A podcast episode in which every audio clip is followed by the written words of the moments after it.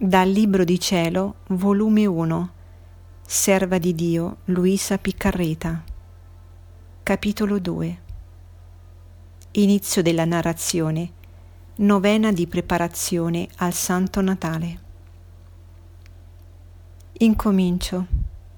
Una novena del Santo Natale, circa l'età di 17 anni, mi preparai alla festa del Santo Natale, praticando diversi atti di virtù e mortificazione, e specialmente onorando i nove mesi che Gesù stette nel seno materno, con nove ore di meditazione al giorno, appartenente sempre al mistero dell'incarnazione.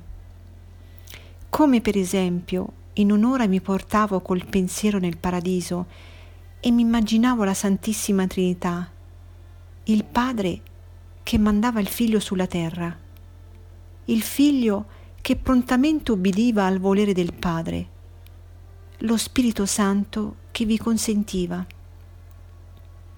La mia mente si confondeva nel mirare un sì grande mistero, un amore sì reciproco, sì uguale, sì forte tra loro e verso degli uomini.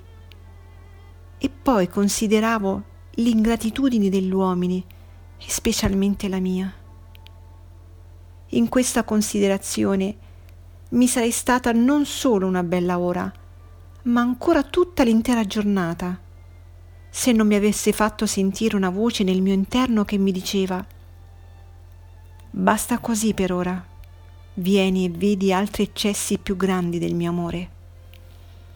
Quindi la mia mente si portava nel seno materno e rimaneva stupita nel considerare quel Dio sì grande nel cielo, ora così annichilito, impicciolito, ristretto, che non poteva muoversi e quasi neppure respirare. Alla voce interna che mi diceva Vedi quanto ti ho amato.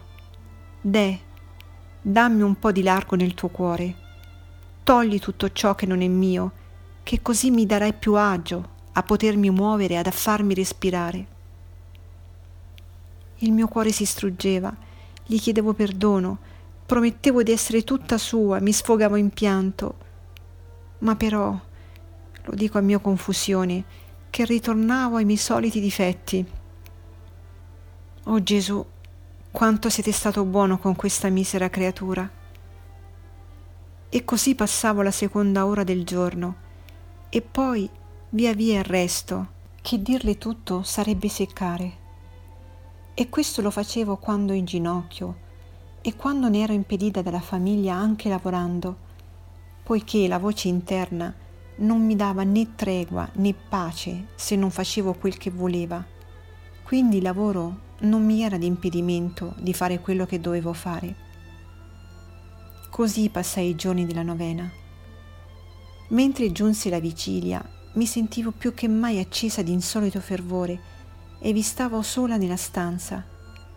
Ed eccomi che si fa dinanzi il bambinello Gesù, tutto bello sì, ma tremante, in atto di volermi abbracciare.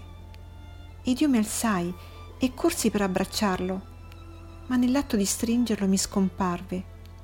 E questo si ripetette per ben tre volte. Restai tanto commossa ed accesa che non so spiegarlo, ma però, dopo qualche tempo, non ne feci più tanto conto. Non feci motto a nessuno ed in tanto in tanto vi cadevo nelle solite mancanze, sebbene la voce interna non mi lasciò più mai. In ogni cosa mi riprendeva, mi correggeva, mi animava. In una parola fece per me il Signore come un buon padre che il figlio cerca di sviare dal dritto sentiero. È lui che usa tutte le diligenze le cure per ritenerlo in modo da formarne il suo onore, la sua gloria, la sua corona. Ma, oh Signore, troppo ingrata vi sono stata.